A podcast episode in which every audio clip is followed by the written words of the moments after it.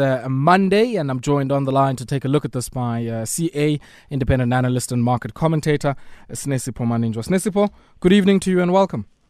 Uh, hi, I am.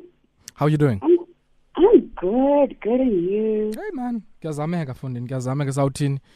We move we move on, we continue, we continue. Uh, noba kululanga siyibeleke inkwemba as uh, our people often say. Let's start off here with Leon Schuster and the Showmax. Uh, now, Multichoice here, reviewing uh, some of uh, Leon Schuster's content that is on their platforms uh, for racist content, for blackface that I guess he's had uh, for many a decade. Uh, what has changed now? Well, I think it's just the operating climate um, that we're in right now with the movement that started in the US about Black Lives Matter, as well as the, the move towards us being conscientious of the role that media plays in black people's continued negative uh, perception and oppression for comedy. You know, the whole idea, and I think um, what Multichoice has done, it is not something that, I think it's long overdue, and, but I don't just look at Multichoice, I look at, this is my pet peeve, black people dancing for washing powder. Mm, like, mm, like my, and a genuine pet peeve. Um, I think it goes a long way in they've kicked it off and the fact that they're actually taking direct action. Granted, it's it's it's very very late, but the fact that we're here now, now as a media owners need to also start reviewing the content. Yeah, yeah, yeah, yeah. And I think yeah. that, that that's going to be very important going forward, uh, and not only just in the world of media, but I mean many people in, across different industries least of all the one that you mentioned, which is the sort of advertising and uh, copywriting industry, and the impact they have had. Um, and I guess entrenching this idea that uh, it's okay to represent black people uh, in very uncompromising and distasteful ways uh, on our screens and uh, on our radios. And I think it's perfect opportunity now to um, take this fight into where it matters most. And uh, let's maybe shift our attention now to Telkom. Now they've suspended their dividend, hoping to also uh, release uh, uh, some cash through. Uh, I guess a sale or leasing of some of their towers. But um, I want us to first maybe take a look at uh, that fixed voice revenue. I mean, one of the sort of higher margin businesses in the stable, and uh, they saw a 22% decline in revenue for that business. What does that mean for Telkom going forward? And I guess on the back of some of the retrenchments we've seen, their workforce component as well.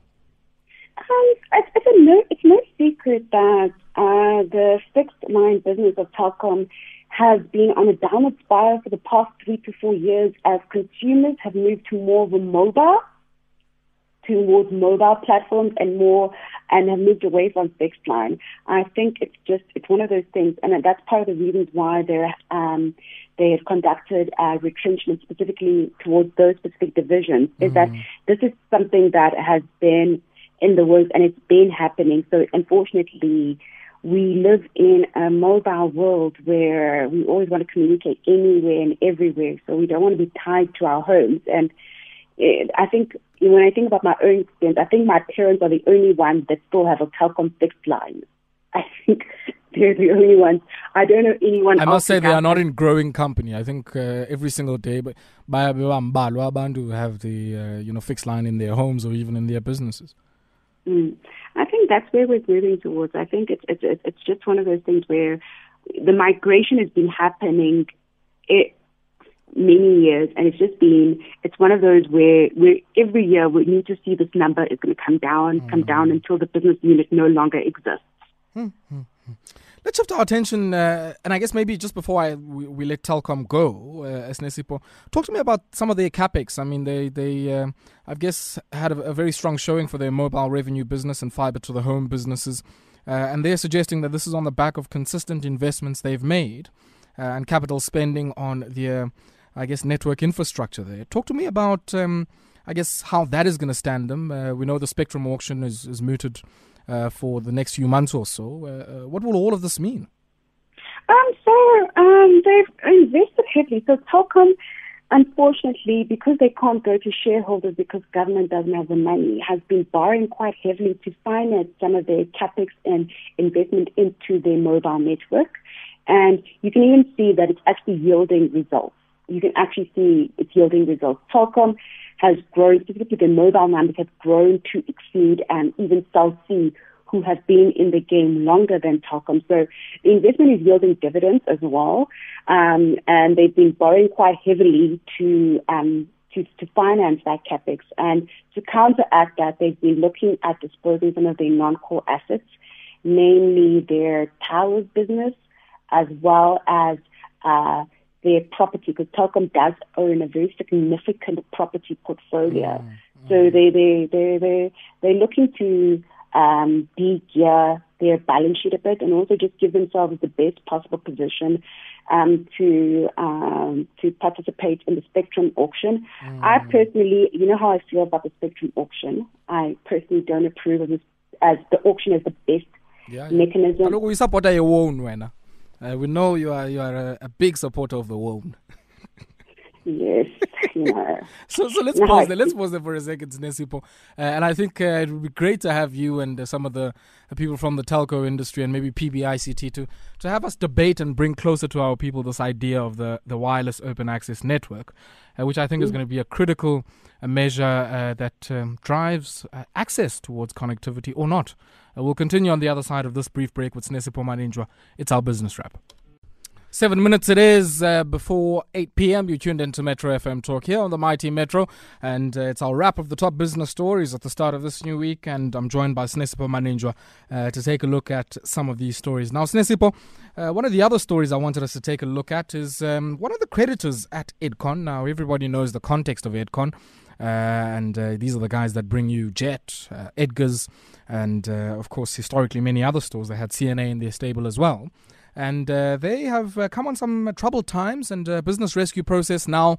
Uh, seemingly, I guess, an attempt put in place here to halt it.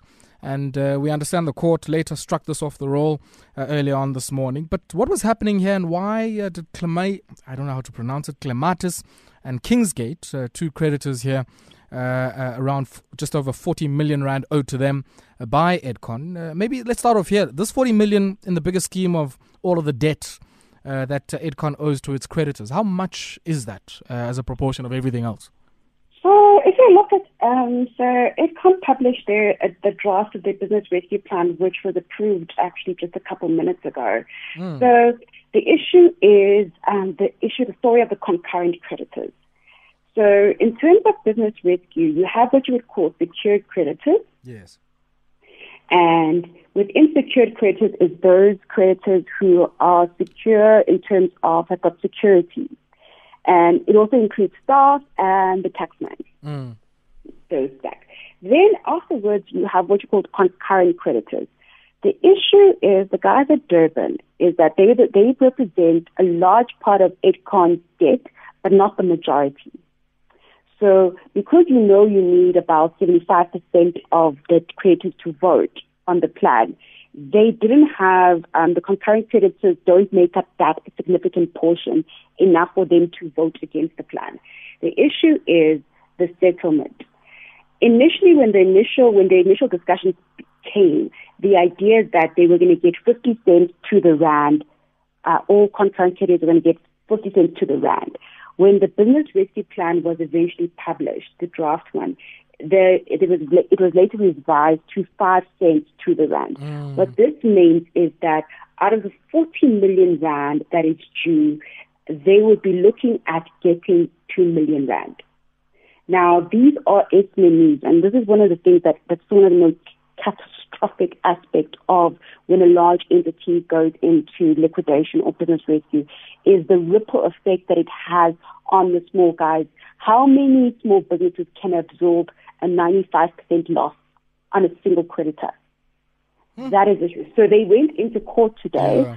Unfortunately, the application was dismissed. I did check, but it, it, it, just gives you the understanding of the ripple effect. So mm. when people talk about the direct jobs and the, the 22,000 direct jobs within Edcon itself as the business entity, they don't also talk about the the, the supply chain dynamics and the ripple effect that it has on small, medium enterprises. Mm. Now, one of the things that is very, very, very, very concerning with the whole Edcon business rescue stuff, the manner in which it's been conducted has been quite, um, I have to say, the guys have been quite um, um, brutal If yeah. I if I so so, so I mean, here's the other question that I have. So so Kingsgate, which uh, is a sort of a clothing textiles manufacturer, I understand, um, has said, you know, if if they knew they were going to get four cents in every rand, it, it, would have probably been in their interest to convert their debt into equity. Um, so so maybe two questions on that front. One, is that option still open to them? And two,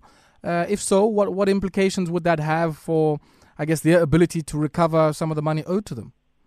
Um, the reason why they said equity because I think that's the only option. Because mm. remember, part of the business rescue plan is that I understand um, there's been some interest, not confirmed, with entities looking to buy Edcon.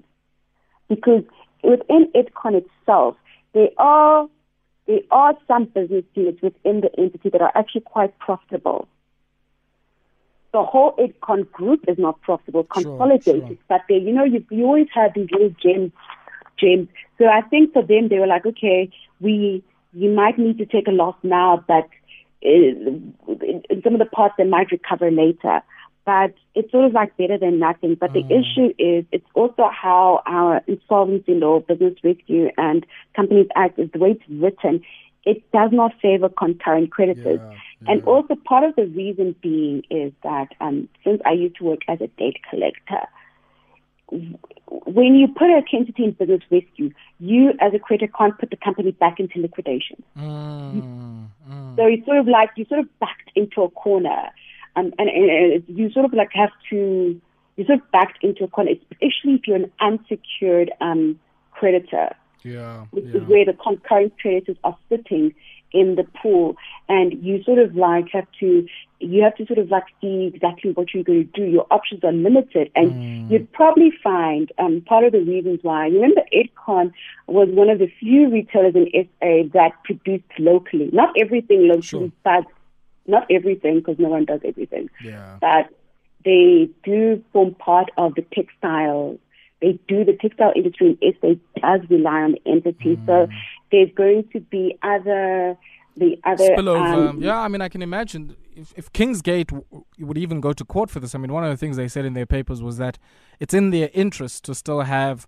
Uh, uh, an entity like this in operation, not only because they owe the money, but I mean, this is one of their biggest uh, customers in, in sort of the, the truest sense of the word. And so, if they were to lose a customer of that size, uh, we might also see some sort of knock on retrenchments and layoffs uh, down the line as well. Yes, I think that is sort of where we're going towards is that uh, they fundamentally understand. And remember, their debt is, that is not a debt that was incurred over one year. Yes, this yes. is a, if you're looking at debtor's days term, probably in order for three months. Mm.